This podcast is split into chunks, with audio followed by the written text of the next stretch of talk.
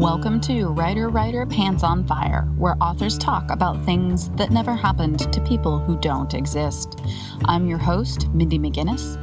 You can check out my books and social media at mindymcginnis.com and visit the Writer Writer Pants on Fire blog at writerwriterpantsonfire.com. If you enjoy the podcast, please consider donating. Even if you toss me five bucks, it makes me feel better and as if you actually care about me. Visit www.writerwriterpantsonfire.com and click on Support the Blog to donate either by giving to GoFundMe, through PayPal, or you can support me by buying me a coffee, which, trust me, is dearly needed. Today's guest is Anica Mrose Rissi, the author of the Anna Banana chapter book series, the picture books Watch Out for Wolf and The Teacher's Pet, as well as a YA novel, Always Forever Maybe. Her essays have been published by The Writer magazine and The New York Times. Anica plays fiddle in and writes lyrics for the band Owen Lake and the Tragic Loves. Anica grew up in Maine and spent many years in New York City, where she worked as an executive editor in children's book publishing. Anica joined me today to talk about writing from a place of pain and methods to redirect the endless feedback loop of anxiety towards something creative and productive. Need help with your book manuscript? Look no further. Freelance editor Raven Ekman offers affordable reader and developmental editing packages and is open for business. Check out a new look on books.com for package details, client testimonies, and more. It's time to get that manuscript ready to query or publish. Listeners are always interested in my guests' process of getting published. So, can you talk a little bit about that journey for you and what it was like from going to an aspiring author to a published writer? My journey is a little bit unusual in that I was actually not an aspiring author. I got my start in publishing as an editor. I started at Scholastic as David Levithan's assistant in early 2002, where I worked on middle grade series and some young adult novels. And then I moved to Simon Pulse in 2007 to focus exclusively on YA. And then I spent a few years at Katherine Tegen Books, where about half my list was traditional acquisitions, a lot of YA, some middle grade, and about half of it was IP, meaning that I would develop the concept for a project and then match it with an author and then work with them to make it the best book that it could be. I was an executive editor for more than 13 years. I loved my job. I was really good at it, and I thought I would do it forever. I was not one of those editors who secretly wanted to be an author. But then in late 2011, um, 2012, I was going through a really disorienting heartbreak like any person who's heartbroken, there's a lot of looping obsessive thoughts there of sort of the pain and the why and the what ifs and all of that. And I was looping on that so much and working so hard to sort of throw myself into my work to have that to do that I felt like I was becoming my heartbreak and my job. Mm. And I needed something else to sort of reclaim myself. And I felt like I actually needed something else to loop on and obsess over that was not my heartbreak or my job. And one thing I knew I was good at obsessing over and thinking about for long stretches of time was plots. So I decided I needed one of my own to think about rather than other people's that I was getting paid to do. And I'd had the Anna Banana and the Friendship Split title in the back of my mind for many years at that point. I'd come up with it when I was brainstorming titles for a new line I'd started at Scholastic called Candy Apple, which was aimed at what we then called tweens. And in the process of doing that, I was just sitting down and writing down 100 possible book titles that we could use for this line. And I wrote down Anna Banana and the Friendship Split. And I thought, that's an amazing title. It is not appropriate for tweens. It's clearly for younger readers. But it amused me. So I sort of held onto it in the back of my mind to use for something else someday. And I decided when I needed to just sit down and write something to distract myself from being miserable, that it would be a perfect thing to write because at the time I was editing only YA and mm-hmm. mostly edgier older YA. So writing a chapter book, I felt wouldn't conflict or compete with what my authors were doing. Mm. And I thought it would be keep me safe from becoming an author, which was not my intention, because I was thinking of it as a single title chapter book idea, and that's not really a thing. Chapter books are almost always part of a series, mm-hmm. and I had no intention of writing a series because I didn't want to be a writer. I just wanted to think about something else until I could get over this guy. I, even though I wasn't trying to become a published author, I was very interested in sitting down and writing something because I had at that point spent more than other people how to write and revise their books, but I'd never sat down and done it myself. And I thought that I might learn something from that process and become a better editor from actually going through the butt in chair experience. Mm-hmm. Um, and also, Anna Banana and the Friendship Split, you know, that title indicates right there, it's about a friendship breakup. And as I sat down and started, I found it was really, really cathartic to take all of that hurt and confusion and sadness and anger and misery that I was feeling and pour them into a raw and emotional, terrible first draft. Let my eight year old character feel all those things I was feeling. Mm-hmm. Um, and then it was even more cathartic to revise it and make it funnier and let things turn out for the friends in the end. So the more I did of it, the better the experience was and the more i felt i was learning and the more lessons i had from that that helped me shape how I was, t- I was talking to my authors about what they were doing just picking up the nuance. It, it didn't change radically what i thought about writing or editing. It changed how i was able to talk about it. And so once i'd finished the book and revised it i kept going. I followed my own advice that i'd been giving to writers to years at writers conferences and such of you know you finish a book you put it in a drawer for two months minimum if you can and you yeah. think about something else and then you take it out and you're able to look at it with fresher eyes. So i did that and revised again and experience what that was like. And then i showed it to two critique partners at the same time and tried to figure out what to do with their conflicting feedback. I kept going with it every step of the way because like i said i thought it was making me a better editor and eventually, I was at dinner with a friend who is also an agent, and I was telling her about what I'd learned during the process and how it had cured my broken heart and all of those mm-hmm. types of things. And she said, Well, if you're ever looking for another round of critique partners, I'd be happy to read it and give you some feedback. And I, at that moment, was actually about to send it to someone else. So I sent it to her, and she read it and she said, Here's what I think you should do with it. But also, I think you should let me represent this. I think I can sell it. Nice it was nice. At that point, I was proud of the manuscript, but I was like, I don't think you can because it's a single title chapter book and that's not a mm. thing in the market. And she, having heard my whole post breakup self improvement experience, said, Look, first of all, you know now all the stages of the process of writing and how those feel, except you don't know how it feels to be on submission. So you'll learn that. But also, if nothing else, putting yourself out there and your work out there, asking it to be rejected is an excellent lesson in getting over yourself.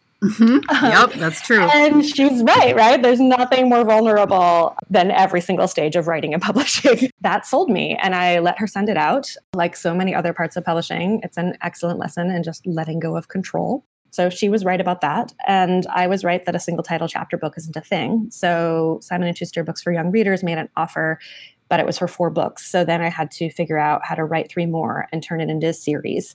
And really, it was in the process of doing that that I realized I might want to be a real writer. And I would say midway through my first book contract is when I became an aspiring author.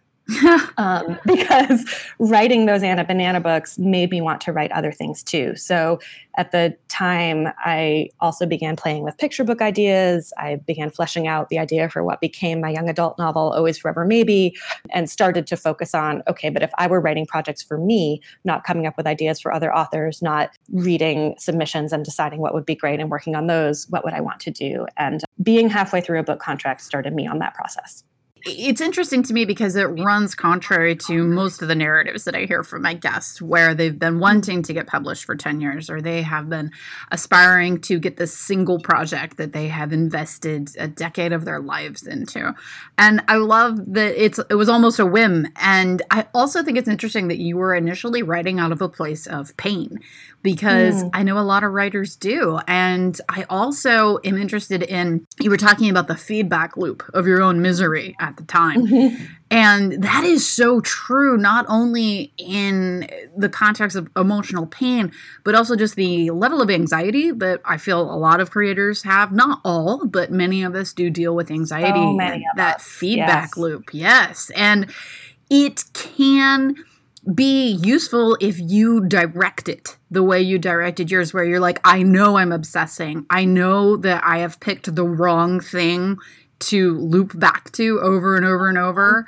So I'm going to direct it at something else. I'm going to direct it at this. I think that's so wonderful. One, that you were able to, but two, also that you realized what you were mm. doing, recognized that, and redirected. So can you talk about that a little bit, possibly? Just that taking that um, the personal moment, obviously, but also just that anxiety and, and re- rechanneling it towards uh, creative work? First of all, to go to what you were saying in the first part of that, even though I was not intending to be a writer, and now I am. I'm approaching my work wanting to publish it. I still find that a lot of the process of writing is tricking myself into actually writing. Oh, yeah. So with the first book, I maybe was tricking myself into it by thinking, well, I'm going to do something that's unpublishable because I never want to be published. And therefore, I'm creating this safe space for myself. Mm-hmm. And now I often, in the process of drafting, have to find some way to trick myself into, well, I'm not really writing this chapter yet. I'm just sketching ideas for what the chapter would look like if I were writing it. Or, well, this isn't the real draft because this is in third person and my book is in third per- first person, but I'm I'll get down the ideas like this, and that allows me to sort of write it down. Or, oh, well, this is not a real writing day because I'm just at the dog park with a clipboard rather than in the library with my computer. So I still am tricking myself into writing all the time, even though I know on some level that I'm really doing this now. But so m- maybe that also speaks to anxiety. You know, I do a lot of school visits. The little ones always want to know are these books true? Did the things happen? Mm. And I talk about how the events in the books didn't happen, but all of the emotions are true. I have felt all the things that these characters feel. One of the reasons I write fiction is that when there's a problem or a question or an idea that I want to work through that I don't know the answer to yet or don't know quite how I feel about yet. There's something so useful about working through a similar problem or question or idea through the voice of someone else, mm-hmm. right? Through the voice of a nine year old kid, through the voice of a 16 year old, through the voice of a hippopotamus in a classroom. That gives me permission to fully explore the depth of feeling in a way that maybe I am not letting myself for myself. So that is both the vessel for my anxiety and a, a way to work through those things, to churn through those things um, mm-hmm. in a mm-hmm. safer place. I agree. I find myself when I am turning something over and over and over and examining it and I'm not getting answers, you know. I'm taking a knot and I'm making it worse and I know that's what I'm doing. I'll often mm-hmm. be like, "Okay, you need to drop this and go either read a book or watch a movie or listen to some music. Like there's for me, it's input rather than output will mm. reset me. But if it's so far along that I can't concentrate enough on whatever it is I'm trying to consume, then yeah, I do have to turn it into output. Or else I'm going to sit there. I don't know if you know much about raccoons, but they will just hold an object and turn it and turn it and turn it and turn it and look at every angle of it. Oh wow. Yeah, and that's how I feel when I'm dealing with that emotion is that I'm just this raccoon that is trying to see something new in the same object. I feel like I'm going to have raccoon nightmares now. Oh god. I'm staring and turning in their little hands. Oh yes, raccoons are the most neurotic mammal out there besides us. But yes, I mean it is oh what a feeling. Coming up, how process can change from project to project and across age categories. Also, considering the performance of reading aloud versus the narrative that is meant to be read silently. You talked about your YA, you've talked about your Anna Banana chapter books, and you also have children's picture books as well. So you're across the gamut. You have the children's market coverage there. About the only thing you haven't done is a board book. Is that correct? yeah, and I'm uh, I have a middle grade that's in a draft right now, but I haven't actually published middle grade. If you separate middle grade and chapter books, yes, okay, cool. But you're looking to fill that gap. I am. I am. I want to do it all. That's awesome. So when you're covering these different age ranges, obviously your content is going to change and probably your voice as well to a degree. But what about your process? Does your process change when you're working on a YA versus a picture book? That's a great question. So, on the surface, I would say my books seem pretty different, especially across the age levels. So, my first picture book, The Teacher's Pet, is about a teacher who's so in love with the new class pet, he can't see all the trouble it's causing, and the kids are going to have to happen and save the day. And Always Forever, my A novel is about obsessive teenage love, a romantic relationship that turns controlling and possessive and emotionally abusive. My YA has sex on the page, and I do not curse in my picture books. But they do have some common themes. Almost everything that I write touches on friendship and love and animals. So I'm really interested in exploring sort of the depths and boundaries of love and connections, whether it's intense friendship or parental love or the bond between a person and their pet or obsessive love or healthy romantic love. There's obviously a question in that that I'm continually turning over. And there's something about the voice and the humor in each of them that is me because ultimately I'm always writing to myself as the first reader. I have to please myself because no one else might ever read any of these things. But the Yeah. process is definitely different, especially with picture books. For me specifically, one of the things that's different about writing picture books is that I never worked on picture books as an editor. Mhm. So when I'm writing one, my internal editor is not an experienced industry professional. And having no idea what I'm doing can be both terrifying and very freeing creatively because that experienced industry professional who knows way too much about the YA market really can get in the way during a messy first draft Yep. of my other books. So one of the reasons I write picture books is that it can be pure writerly fun in a way that other things I can't fully tap into that side always. I feel like I don't know what I'm doing with picture books and and, and that that's exciting. They feel very hit or miss to me. Either the concept works or it doesn't. Whereas with a novel, I feel like you start with a concept, but there's a lot of ways you can then massage that into something real. If your concept doesn't work in a picture book, your concept doesn't work.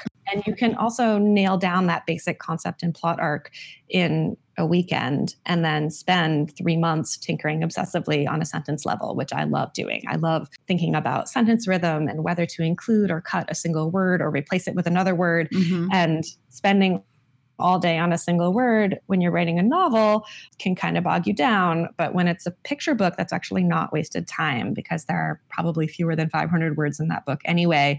Each one of them matters in a different way. And another thing that's different is that during the process of writing a picture book, I'm reading sentences out loud frequently to myself or to another person because picture books are meant to be read aloud. Mhm. And in YA or chapter books, I sometimes read dialogue out loud to myself, but I never would sit down and read the whole book out loud. It feels to me like it matters more how it sounds in your head than how it matters read out loud, um, especially for the older books where they're less likely to be a read aloud.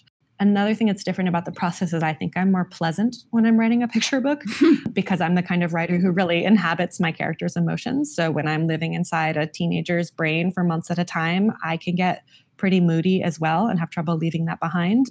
Whereas even if I have a moody character in a picture book, I've figured out their arc. There's more hijinks happening.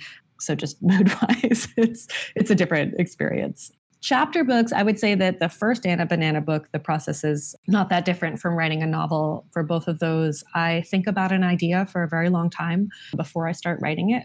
There's a long percolation period of up to a couple of years, but definitely a few months where I'm just, it's in the back of my head and I'm writing down pieces of maybe a little this, maybe a little that, but I'm not writing it yet. Again, sort of tricking myself into starting it. For Anna Banana now, I, I just turned in revisions for book eight. So by now, the characters and the voice and the pacing and a bunch of things like that are set. And writing a new book in an ongoing series is a different challenge from beginning a new project, right? I don't have to figure out some of those things, but I do have to find out what's going to make this book still really fun and interesting for me to write when Mhm. I've already explored these characters before. What new thing can I tap into? What new element can I add here? What will keep this fresh for me as a writer? Because if it's not fun and interesting for me, it's not going to be fun and interesting for a reader. Going back to the same characters again and again, that makes it a different challenge. hmm I can imagine. I know just from working on a fantasy series where I had two books, and then my first two books, there was a sequel to Not a Drop to Drink. It was supposed to be a standalone, and when they asked for two books, I balked a little bit. This being a debut author with absolutely no sales, bulking at HarperCollins, and um, I was just like. I, I don't want to go. This world is so small. I don't want to go back to it and explore more. That book won't be good, right? And so I told my Mhm. agent, I was like, "What if we pitched it that it takes place ten years later, and the little girl is the main character, and she's a teenager?" My agent was like, "Yeah, let's go for it." And for my sequel to Given to the Sea with fantasy, what I did was, in order to keep it fresh for me, in the first book there are four POVs. Two of them are in first person, and two are in third. And for the second Mm. book, I flipped it so that my characters that previously had third person now had first, and vice versa. And I added uh, two more POVs, if you can believe that. I ended up with having more fun and exploring the world and the characters more because obviously with third person and first person you're in a different place mentally with your characters. So that for me was how i kept those going but i've only had the experience of writing across the sequel. So what's Hmm. that like when you're working on a, a longer stretch? Like how do you keep it fresh for yourself, but also for your readers? Are you introducing new characters or are you putting bigger changes into the world of your characters that you already have established? What's the process there? Sometimes there are new characters and each book has a new situation. But for me, there, there are two tricks. The first thing is that I really have to figure out what deeply emotionally matters to me in this chapter book.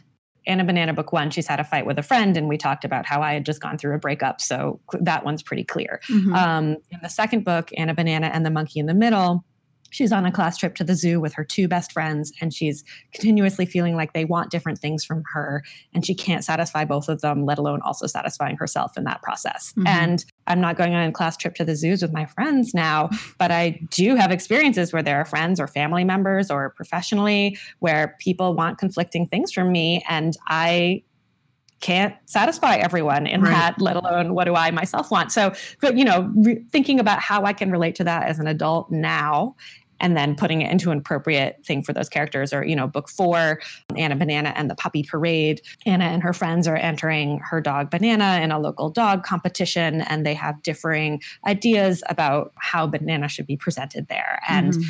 Anna, uh, on the one hand, wants to do this thing with her friends, and on the other hand, feels like, hey, wait a minute, she's my dog, so my ideas should be prioritized here. And also, and she starts to feel jealous about the ownership that they feel. And you know, you know. So that was about. Moment, so that book is about co-authoring. yeah. but you know, as an adult, I've had moments where I want to do things where people are super included in my life or whatever. But then sometimes it then starts to cross a boundary that you've invited people to cross. Right. Um, and how do you deal with that? So so I try to think about what's this thing that I have haven't thought about enough directly that I can explore here through this conflict that the third graders are having. So, really finding that emotional thing that keeps it relevant for me in the moment that I'm writing it. But then my other trick is that I actually started writing picture books in between Anna Banana books that first year when I'd sold the first book and I had to revise the first book and write three more within 12 months. Mm. And that was after, and I was working full time and being an editor is not a nine to five job, right? No. That's a job that will take all of your weekends already. So I was getting up early, writing for 45 minutes before work every day, spending some time on the weekends, but just, eh, you know, I was on a, what for me was a breakneck schedule at the time, trying to write these books quickly. And I had sort of three months to draft and revise one. And then I needed to go to the next one and could not get to the end and then start right in on the next book. And I felt like what I actually really needed as a palate cleanser was to think about another book so that's when I started writing picture books because you can think of that concept pretty completely in a shorter period of time, fully immerse myself in this other plot and these other characters, but not have to spend weeks leading up to that. I've never attempted a picture book, but I feel from every picture book author that I've spoken to, there is this great frustration about the misunderstanding of how much work it takes to produce four to mm. 500 words most yes. people look at those picture books. I can't tell you how many, and God bless them. They're usually parents, but they're like, well, I'm going to write a picture book. I love this book that I read to my kid, and I can do that. And I'm like, yeah, go for it. The amount of work, as you were saying, that you will spend three or four hours going back to one mm-hmm. sentence to change one word. And to me, because as you were saying, picture books are meant to be read aloud, almost performed. And to and repeatedly. me, repeatedly, yes. And they also, in some ways, they carry that tradition of oral storytelling where mm-hmm. I can recite click, clack, moo for you like I could do it right now. And I could even tell you where the page breaks are just because I have that muscle memory in my hand from turning the page. Same thing with Chicka Chicka Boom Boom. Like I could do the whole freaking book. So it's and like page breaks matter, right? That's a tool we don't have in writing novels or chapter books. You add suspense, you can use it for humor. It's a whole yep. different tool. Oh, yeah, absolutely. And that's the kind of thing where I feel like you have to have so much background in performance almost, or at least mm-hmm. have heard enough reading done, or I think be very familiar with poetry and how poetry mm-hmm. works in order to be able to execute proper picture book. It's just more of an observation than a question. It's something that I come across often people not understanding the great amount of talent and art that goes into a picture book. I think that my background in onstage storytelling has led most smoothly into essay writing because some of the stories I've st- told on stage have become essays mm-hmm. and into picture books because you're right, there's something about the beats and the anticipation of audience reaction and the permission you're giving the audience to react in certain ways mm-hmm. or requesting of them that is closer to live performance than, than other forms of writing are. Mm-hmm. And live performances, I'll bring it up since you're obviously familiar. When often authors are asked to do a reading, and I don't mind at all because I do speak in public often and I don't have a problem with it. Mm-hmm. But you do have to know when people are going to laugh, how people are going to react. Yeah you have to be aware of all those things because there's going to be a reaction and you need to pause. You can't squash the laugh. You know, you got to let them react before you continue on. And a lot of mm-hmm. authors don't have that. Um, not necessarily stage presence, but they don't have that awareness of the audience because they're not trained in that way. So when they go up to do a reading, I mean, I've seen some very poor author readings. It's just, again, just an mm-hmm. observation. I feel like it's something that authors who aren't comfortable with it need to be sure that they are comfortable saying no i'm not going to do a reading because i'm not good at it like you could even ask someone else to do it for you i think if you don't perform well I've actually been to readings or book launches where where that's what happened, where somebody else read from the book, or where there was no reading at all. I, mm-hmm. Absolutely, there are so many things we ask authors to do that are not in our skill set of what we're good at is writing books. We're asked to do all sorts of other kinds of marketing and outreach and performance and readings and writing other things to support the publication of the book. From my editor days, I've always known you're not doing your book or yourself any favors by forcing yourself to do promotional stuff that doesn't work for you. Mm-hmm. And so I've always tried to really focus on what will be fun for me, what will be worth it, even if no books are sold what kind of thing do I want to go out there and do, you know, mm-hmm. in terms mm-hmm. of what social media I choose, what kinds of events I say yes to, what's going to speak to my strengths. And I'm lucky to be someone who's comfortable performing. That's not every author. And if you're an author and that's not you, that's fine. There are other ways you can be part of your book's promotion without doing 200 school visits. Yep. Well, and you mentioned school visits. Also, just as a children's author, when you go up to middle grade or YA, you are an entertainer more mm-hmm. often than not when you go up on that stage and and that's something that i have just become very aware of because i worked in a high school for like 14 years and so it's like you might not learn something from me today but god damn it i'm going to entertain you you know mm-hmm. i will make you look at me I've had several conversations with author friends who are male or female about the different experience of who you are when you go into a school and what audiences expect with you. So mm-hmm. we were mm-hmm. talking about being funny and knowing when to pause for laughs. There's also, you need to know that children of a certain age don't necessarily expect the woman standing up in front of their classroom to be funny. Right. But they do expect certain men coming up in front of their classroom to be funny, right? There's a different, um, I think audiences of all levels give men credit for being funnier than they are. Mm-hmm. They expect women to be taskmasters and the teacher and things like that in school rather than the person who's entertaining them. And I've learned when I do younger school visits, one of the things I do early on is I read them a book that I wrote at age four. Some audiences, when I did this the first several times, would, would just laugh automatically, and others wouldn't at all. And I started before I read the picture book, every time I would say, you know, it isn't always polite to laugh at people, but if you think this is funny, it's okay to laugh. Mm-hmm. And now that I say that before I read it, every single audience laughs uproariously. Mm-hmm. They needed permission. They needed to know what I'm doing here is being funny, and then it's funny to them. It's very true because I have been into classrooms and into school visits and auditoriums before where the person that introduced me or the staff had like come down really hard on the kids and been like, oh, you will listen to her and you will be respectful and you will pay attention and just like really squished them. And then I walk yep. in there and I'm like, hey, kids. And I tell a joke about worm incest. And they're like, oh, and they have this look on their face and they're like, oh my God, are we, we want to laugh, but we're not allowed. We were told not to laugh, you know? And I'm just like, people have told me before what I do when I'm in front of the high schoolers is more like stand up than anything else. And I'm like, you know what? That's fine. All I want them to do is to relate to me and interact with me. And if that makes you go pick up my book, cool. If not, whatever. It's like you, you paid me to show up and entertain them, and I did. mm-hmm. The greatest treasure, a most dangerous magic. Growing up with a traveling circus, Genevieve Flannery is accustomed to a life most teenagers could never imagine. But when her mother, Delia, falls to her death during a show, she leaves behind a dangerous inheritance that forces Jenny into a frightening new reality, her life now interrupted by the terrors only Delia could see. As the visions around Jenny grow stronger and her magical legacy becomes even more menacing, she's not sure who she can trust. And if she fails to secure Delia's ancient secret, Jenny could lose everyone she holds dear. Slight by Jennifer Sommersby.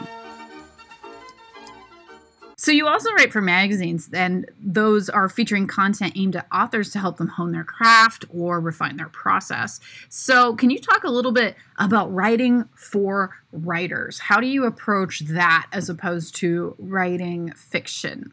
With those pieces, I'm really writing to amuse myself first as well. I love talking about craft and I love hearing other writers talk about their approach to craft, to drafting, to revising, because each writer is different and each book is different. And hearing how other writers approach what they're doing always gets me inspired and eager to dig back in myself, whether I want to try their techniques or whether I would never approach my work the way that they approach theirs. But even thinking about that helps me solidify what I'm trying to do with, with my work. Writing a short piece about writing is a really fun challenge for me. And it gives me um, a limited project to accomplish and turn in and get paid for on a deadline that I can meet in the midst of the much longer process of writing novels or even picture books.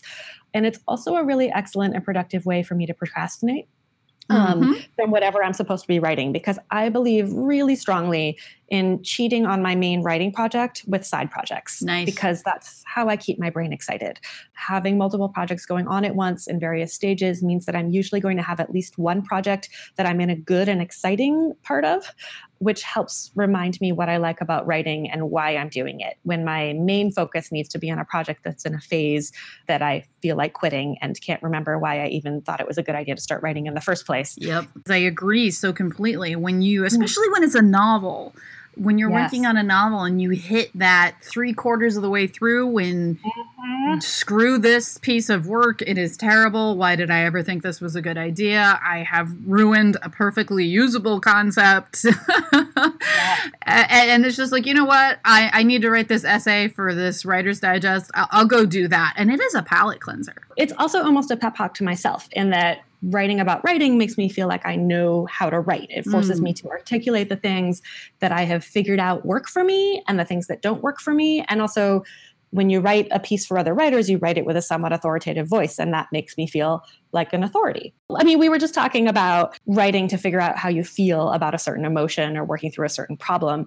And there's extent to which I write about writing in order to figure out how I write right? Mm-hmm, mm-hmm. By writing about writing, I figure out how to write. And I used to give a lot of talks to writers about writing and revision when I was an editor speaking at conferences. So, in some ways, it's also going back to those editor roots, but now also informed by my years of writing perspective. I never get to tell people what to do anymore. I don't get to suggest things they might want to consider to improve their manuscripts or improve their lives. And I miss that. I miss getting to tell people what to do. Sure. And so this scratches that itch for me too. That's really cool. And I think it also, you're also writing to find out what you know. Absolutely. You already know these things, right? It, it, does remind you that you are an expert in your field. And so when you go back to that novel, it's like, I am a novelist. Novel. You're going to listen to me. Exactly. And I mean, we talked earlier about anxiety and spinning and getting yourself in a rut and needing to work through that. And I think that mental game of feeling like you don't know what you're doing as a writer because with each book we actually don't know what we're doing right um, but then writing down what i do know and having to articulate that for other writers to help them there, through their process also really helps me through mine so it's it's entirely self-serving yeah it's true though i, I love having multiple projects going because for example this past summer i was working on a few different things, and one of them was a novel that was not contracted. I was just writing for myself. There's no uh, paycheck coming down the line, and and that in some ways gives me less incentive to work on it, especially when. I hit a tough spot and I can't do it anymore. Well, I was hired to work for a company. I'm writing for Serial Box, so it was one of those things where I was asked to come onto this project. I was asked to work on this project. That work was easier for me because I would sit down and I'm like, well, they want me to work on this. You know, this is someone saying, we wanted you to work on this project. So therefore, I walk into it, as you were saying, feeling like an authority and like I can do this. Whereas when it's something, a project that I've sat out for myself, it's like no one believes in this except me. And Mhm. that's tough. Yeah, and even if you have a great writing day, it's not the same as having accomplished and finished something. It's not even the same as having sat through a meeting and finished the meeting, right? Like the, the writing life is sort of this endless, amorphous, not complete thing. And you Yeah. can work for two years on something and then have to set it aside and it becomes nothing. So having some shorter deadlines in there where it becomes something and it gets published and I get $200 in the mail helps a lot. I um am reading Moby Dick right now, and there was this one. Yes, I, I, I love peop- projects that don't end. exactly, exactly. And I was reading, I was reading this because I felt like it was time, but also it's like once I started reading it and I figured out what Melville's doing, I really enjoyed it. But there are chapters where he is actually as Melville addressing the audience and talking about things like whaling. So I was on this chapter where he was talking about even if I made this entire book just about the history of whaling, it would not Mm. cover whaling. You really have to understand whaling. And then he said, just as this book is only a draught, it's a draught of a draught. And and I'm like, this is a big ass book, man. And he's just like, no, it's a draught of a draught. And then he says, oh time, oh patience, oh paycheck.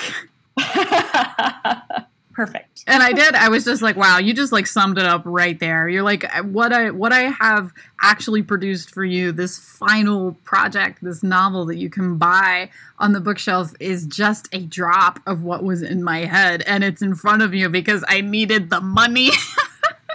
Mhm. And I'm like, if nothing else, Moby Dick has taught me that. Let's talk further about your essays. You have had pieces published in the New York Times, which is super cool. I would think kind of hard to get into. So, if you could talk a little bit about publishing process when you're working as a freelancer at that level, trying to break in uh, hmm. New York Times. For children's books and young adult, the advice I would always give, and many other people do too, is to know the market, but don't try to write to the market, Mhm. right? You can't be chasing trends with your novel that takes you a year to write and then also takes two years to get used to get published after it's been bought by the publishing company.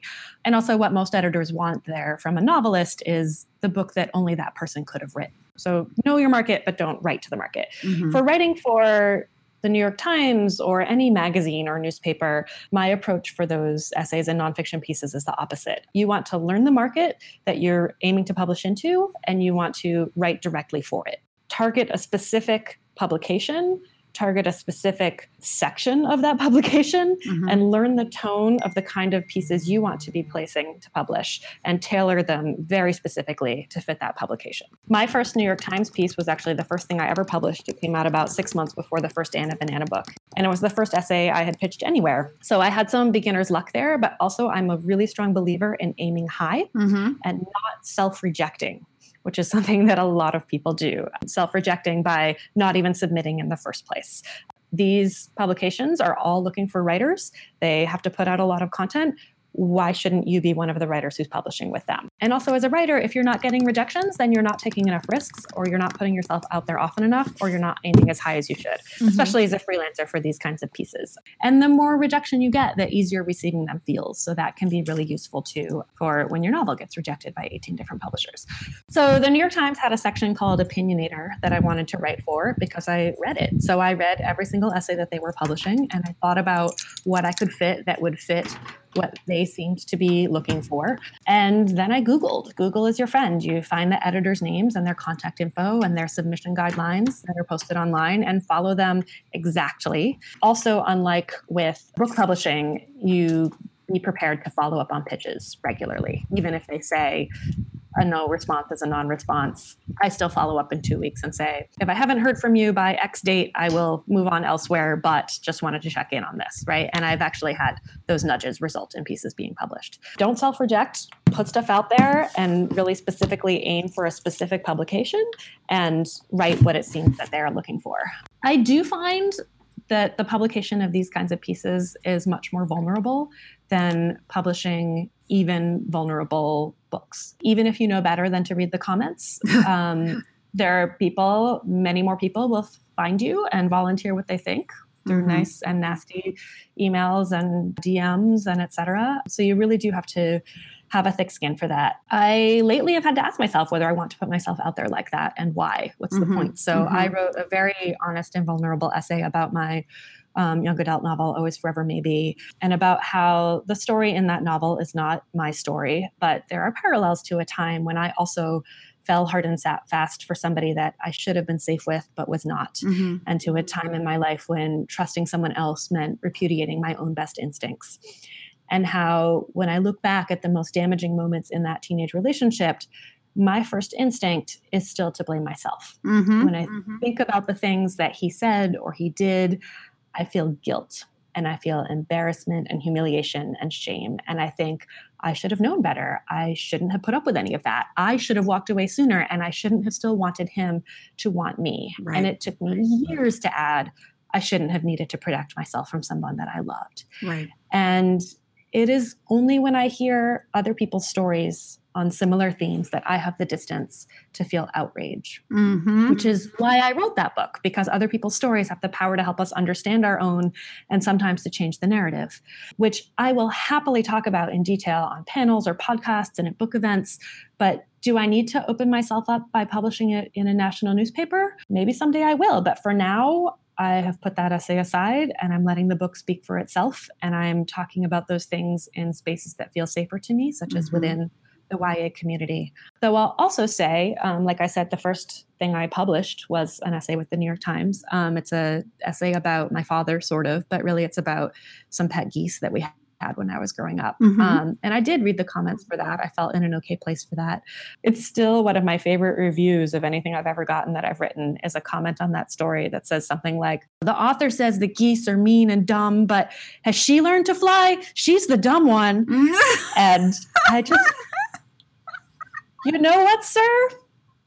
Thank you. like, it just really was like, it just prepared me for everything about Goodreads and how, like, Yeah. people bring what they bring to whatever you've written, right? That's half of the fun of a writer is I'm controlling what's on the page, but the reader's interaction with it is their own. And that's amazing. And everything you write is not for every reader. And if Nope. that's what that person got from that essay, okay. And excuse my ableist language there with the use of the word dumb. That was his quote, not mine. That did help thicken my skin. So when I'm writing essays like this, I'm aiming high when I do them and I'm working through something I need to work through. 2018, 2019, these years have felt more vulnerable to me and I'm Yeah. I'm, I'm doing more fiction than nonfiction for that reason.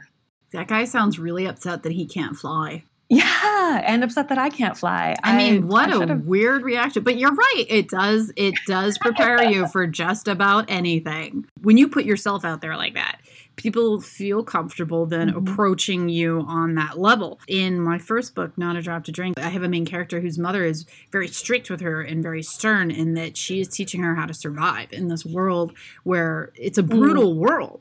And I had a very wonderful question I was very recently, I was at a high school, and one of my uh, audience members asked, Why doesn't her mother ever tell her she loves her? That's a great question. I love it. It's like she does love her. She loves her very much. That's why she's teaching her to survive. To her mind, this mother, it's more useful for me to teach you how to, you know, load a gun than it is for me to tell you that I love you, right? And and so it's like I'm explaining this to the kids, and then this other girl raises her hand and she says, "Does your mother love you?" And I'm like, That's amazing. I'm like, well, I mean, yes.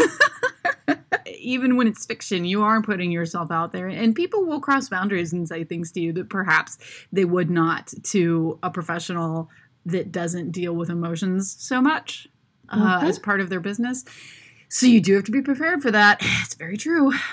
Yes. Have you found that people's reactions to the parents in your novel are more extreme than their reactions to the main characters? Typically, yeah. There's always a lot of critique of their parenting. Yes. And I have that for always forever maybe too. The the mom in this novel reacts stronger elicits stronger reactions than the main character with all the Mhm, choices she's mhm. making.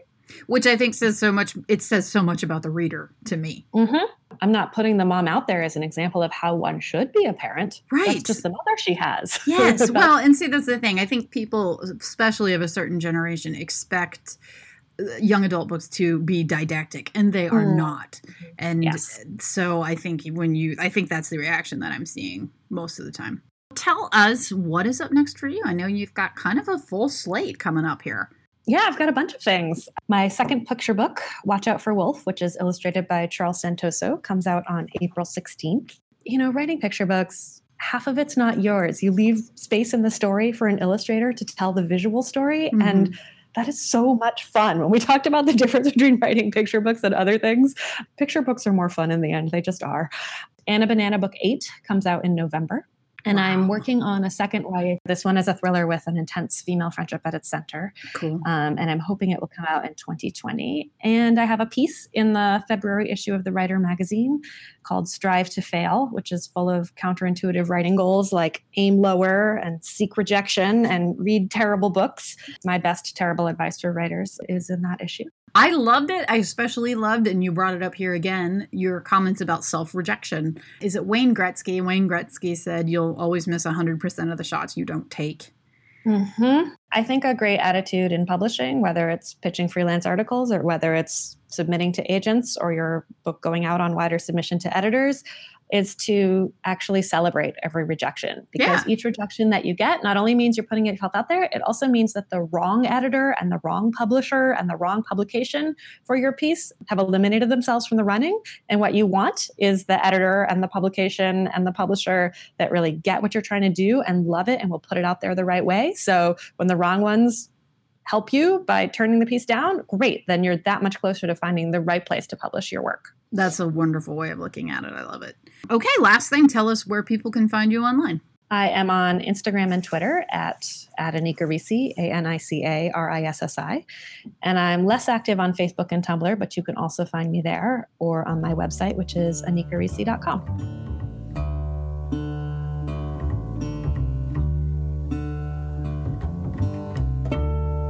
Writer Writer Pants on Fire is produced by Mindy McGinnis, music by Jack Corbel. A special thank you to fellow authors Alyssa Palombo and R.C. Lewis, as well as patron Stephen Avery for helping to make this episode possible. If you find the blog or podcast helpful, please consider showing your support by visiting patron.podbean.com forward slash writer writer pants on fire and making a donation. I'm your host, Mindy McGinnis, and we'll be back next week with another episode of Writer Writer Pants on Fire, where authors talk about things that never happened to people who don't exist.